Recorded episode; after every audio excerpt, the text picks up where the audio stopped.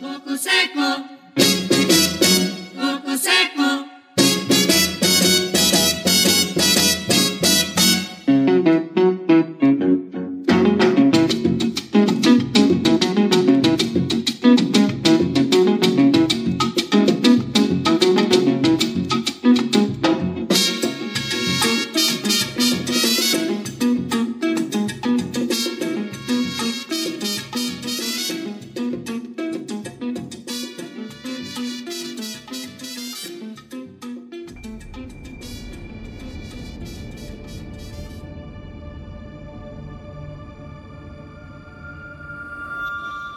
Welcome to JFK in the Enduring Secret. I'm your host, Jeff Crudell.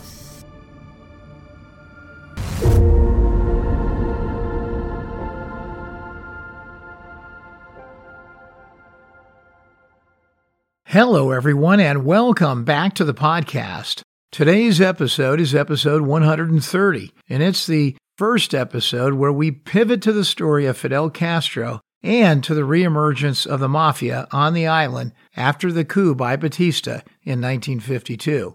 You've heard just a little bit about this man in the last several episodes on Cuba, this man Fidel Castro. Now, we focus in the next several episodes on Castro himself, his background, and his ascendancy to power, beginning in about 1952 or so, after we have a short discussion in this first episode about the reemergence of the mafia. I'm happy to say there are no wanders today, and we're getting right into the meat of the episode. So, without further ado, let's listen to episode 130 of JFK The Enduring Secret.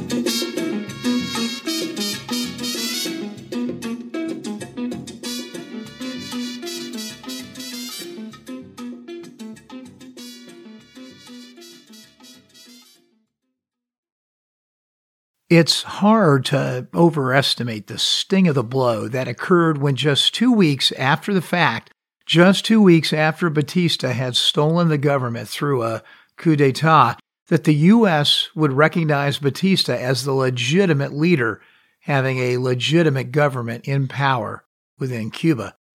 It is a moment that many people who were there in Cuba at the time would never forget. It was, in short, a kick in the teeth by the United States government to the citizens of Cuba. Look, there are many reasons why the United States might have moved so quickly to do what they did. There were many political considerations, and there certainly was a question of how to protect U.S. interests on the island, and that is always best done without chaos intervening. But what was right and just is not always in line with the practical political considerations of the day. There were a lot of hopes dashed within Cuba as a result of the coup d'etat. Batista had canceled the elections, and there was a young man, Fidel Castro, from the Orthodoxy Party, who was on his way to being a member of Congress. Only there wasn't one now. Now there was no election and there was no Congress for him to be a part of. As Castro quickly took a series of steps against the seizure of the government, his standing in opposition began to be noticed. Something to be said for this young man in his early 20s. It was just three days after the coup that Castro would begin circulating a crudely mimeographed pamphlet on the streets of Havana. In it, he would say that Batista's military coup is not a revolution, but a brutal snatching of power that these men are not patriots, but destroyers of freedom, usurpers, adventurers, thirsty for gold and power. And you, Batista, who basically escaped for four years and for three engaged in useless politicking, appear now with your tardy, unsettling, and poisonous remedy making shreds of the Constitution. Once again, the military boots from Camp Columbia dictating decrees, removing and appointing ministers. Once again, the tanks roaring threateningly in our streets. Once again, brute force ruling over human reason. There's nothing as bitter in the world as the spectacle of a people that goes to bed free and wakes up in slavery. Well, it's important to understand the early beginnings of Castro's revolutionary core. The words you just heard that were sitting in a pamphlet rolling around Havana some three days after a coup by Batista. They don't sound like the radical words of a communist. They sound more like an ordinary citizen whose government has been seized by a military officer. This is one of the most important aspects to understand about the early days of Fidel's arrival on the scene and the things he said and the communications that made their way into the public venue, and then ultimately over the airwaves and finally into the hearts and minds of the American people over time as they assessed the circumstance in Cuba and the response to it by this new man on the scene, Castro. But the Fidel that was present in 1952 was hardly the Fidel present in 1960, and certainly not the Fidel present in 1963. Leaders evolve, regardless of whether it's for the better or the worse. And in Fidel's case, it took some time for things to matriculate. Let's face it, the world is a complex place. And it's just important to know that this is where he started. The high profile takeover was about politics and control at the moment it happened. There is no doubt that most people didn't understand the implications of Batista's takeover as it related to the mob at that moment and the incredible criminal partnership that was just beginning to blossom. But there were other complexities in the world that were happening at just about the same time some of which you have already heard about if you go back to our episodes that discuss the Kefauver Commission. And that happened just about the time that Batista was taking over in Cuba. From the mob's perspective, despite the good news regarding Batista and the coup, well, the mob was starting to get clobbered back in the States. And it was as a result of the high profile Kefauver meetings Lansky's not so high profile gambling establishments that were heretofore operating under the radar were now being shut down.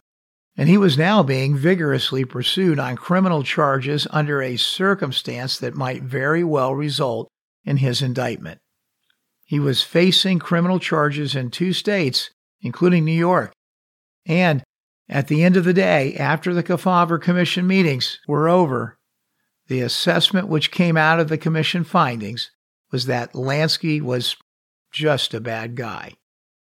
As Lansky turned his attention to the potentially lucrative things that were happening in Cuba with Batista coming to power, he would at the same time have to fend off real issues domestically, including charges in New York and federal IRS charges. Eventually, these would be dealt with, but it was complicated.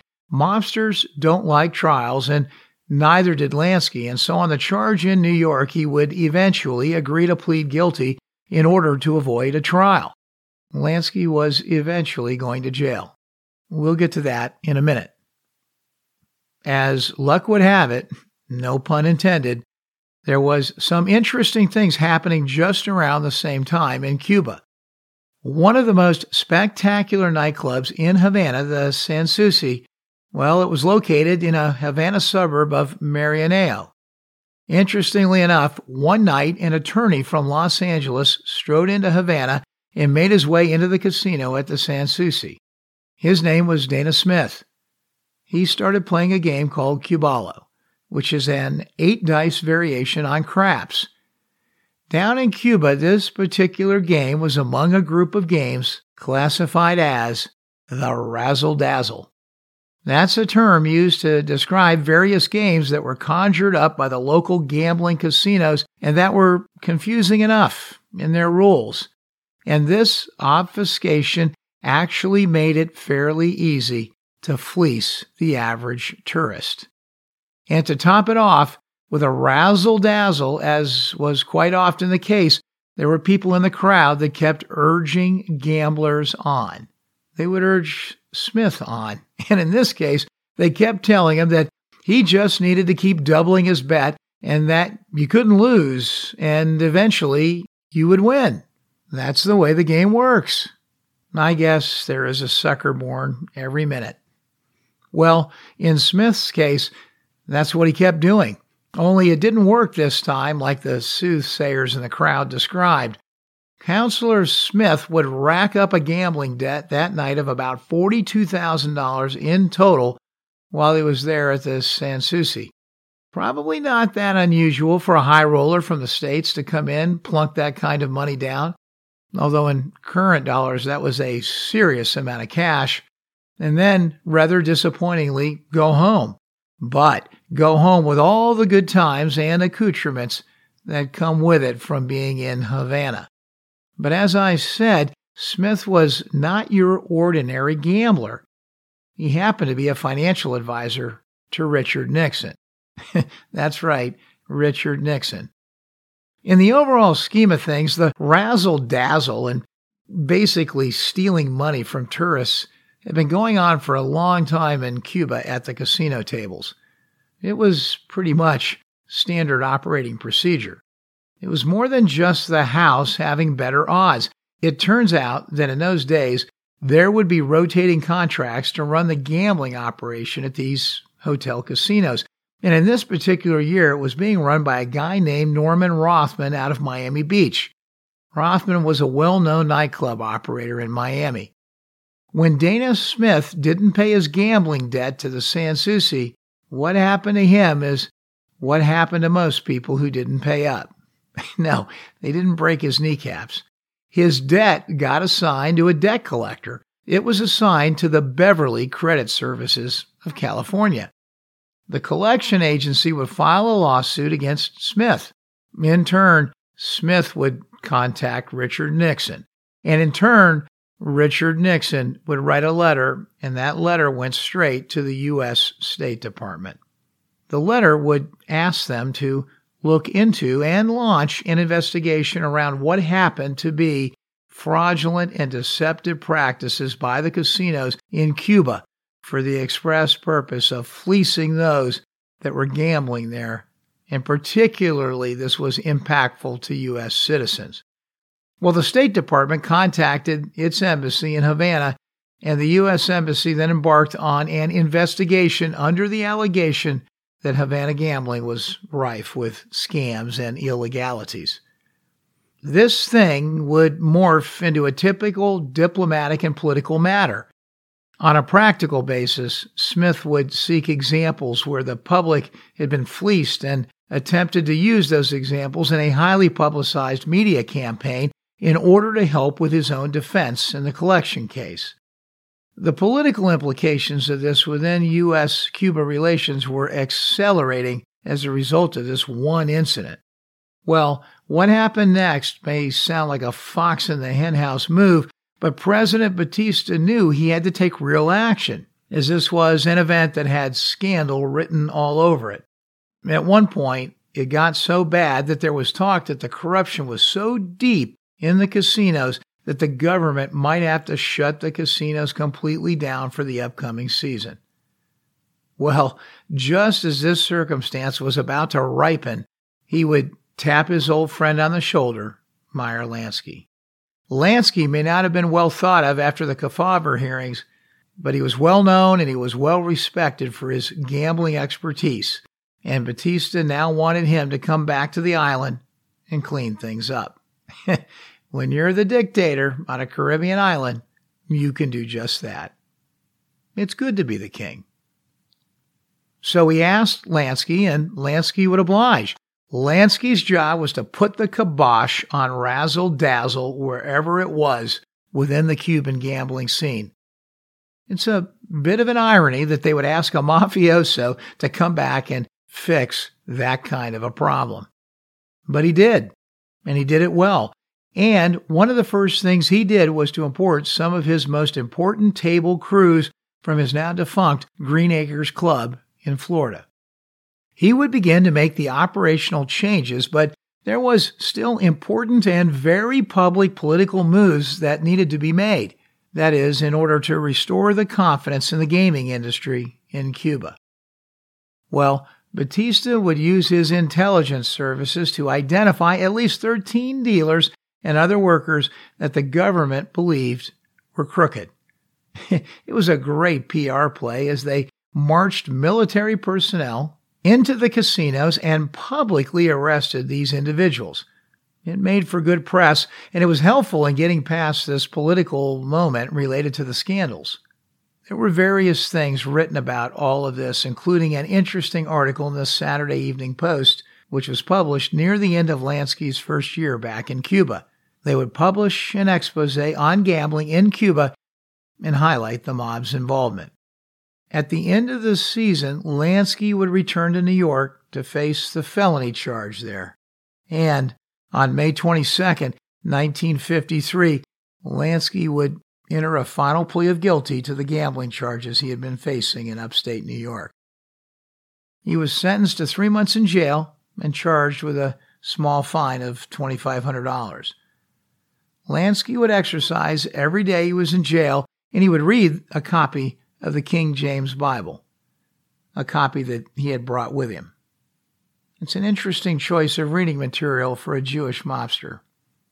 Perhaps he only read the portions related to the Old Testament. Okay, that was a mini wander. What's really interesting, and the reason we're telling the story about Lansky's technical return and reunification with Batista, is that it was a watershed event in more than one way. It would usher in the increased involvement of key underworld leaders who came roaring back to the forefront on the island at about the same time the same time as this criminal web was reemerging with Batista's control and Lansky's return. The first of these characters was a guy named Amadeo Barletta Barletta, and he was a significant player in business and financial services on the island. He would soon emerge as a major conduit by which the American mobsters would launder their money through his bank, Banco Atlantic. These characters all have very colorful paths, all of which are fun to explore, but it's a wander that we'll avoid at this moment. The second character is one that should be well known to many JFK assassination buffs. His name is Rolando Masferrer. Masferrer is one of the most interesting characters in the play. He actually started out as a communist seeking to overthrow the dictatorship of Gerardo Mercado in the 1930s, the same one we've mentioned in an earlier episode. Masferrer would eventually morph into a political hitman, and he would eventually grow to be a rival of Fidel Castro in the 1940s. There are at least two documented assassination attempts that Masferrer made on Castro's life. In return, Castro would send a hitman to assassinate Masferrer. It didn't work.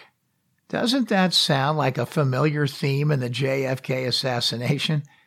Well, more to come on that, of course. But anyway, please do remember this point of retaliation by our character, Fidel. Masferrer was a character that was notable. He was sort of a sexy, swashbuckling Cuban with a dash of Texan in him.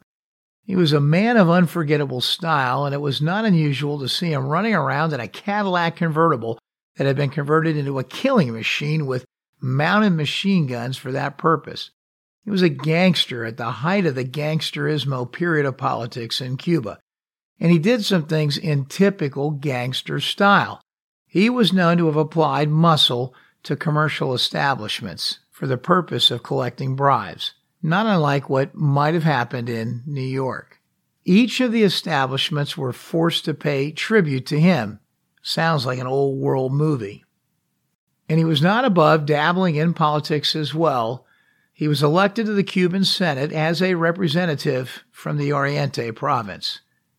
And of course, you have to own your own propaganda machine, and his was a magazine named Tiempo, Tiempo Cuba. He would use it primarily to make attacks on his political enemies. As Masferrer's own criminal enterprise matriculated, he would eventually come to be the head of a group called Las Tigres, or the Tigers, which consisted of what was essentially a private army of approximately 1,500 men by the time the election rolled around in 1952. And at that moment, Masferrer put his men solidly and silently behind Batista. After the coup, Masferrer and the Tigers would become a supplementary private army of the private government of Batista. Or perhaps, putting it a little bit more bluntly, Batista would have his own internal Cuban mafioso group, and it would be Masferrer and his thugs. The island's political elite watched closely as Batista began to assemble elements of the ruling class that would be critical to attracting the outside capital that would be absolutely necessary to build the vision that they all knew would be coming under Batista. In a place like Cuba in the 1950s, there was a small circle of people who were in the inner power circle, who could influence or even drive things because of the economic influence and power that they possessed on the island. In some ways, it was no different than it is anywhere else, even today. But back then, the power structure was ever so concentrated. And these are the kind of power structures that exist really in plain sight, but behind the veneer that society places on them, so to speak. In Cuba's case, it was a curious mix of U.S. and other international industrialists. Then there was the local sugar barons, and then there were those that controlled major portions of the tourism business, and of course, there is always the influence of the bankers and banking interests, as they have significant influence through their direction of capital.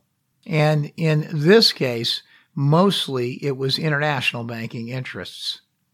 Batista would handpick the men required to help build this criminal enterprise of sorts, and of course, Lansky would be in the inner circle of all of it. And then, of course, there was the second coming of the rest of the mobsters. Many who had attended the Havana Conference in 1946 would return and they would make additional investments in Cuba. Many of them would be significant on the scene, but there would be none more influential than Santos Traficante Jr. The capo regime at the time from Tampa was the youngest attendee at the 1946 Havana Conference. As we mentioned in our previous episode, Traficante's family had a long experience on the island, starting with his father, Traficante Sr., and he himself spoke fluent Spanish. He didn't have Batista in his pocket like Lansky did, but eventually, Santos Traficante Jr. would become the second most influential American mobster in Cuba.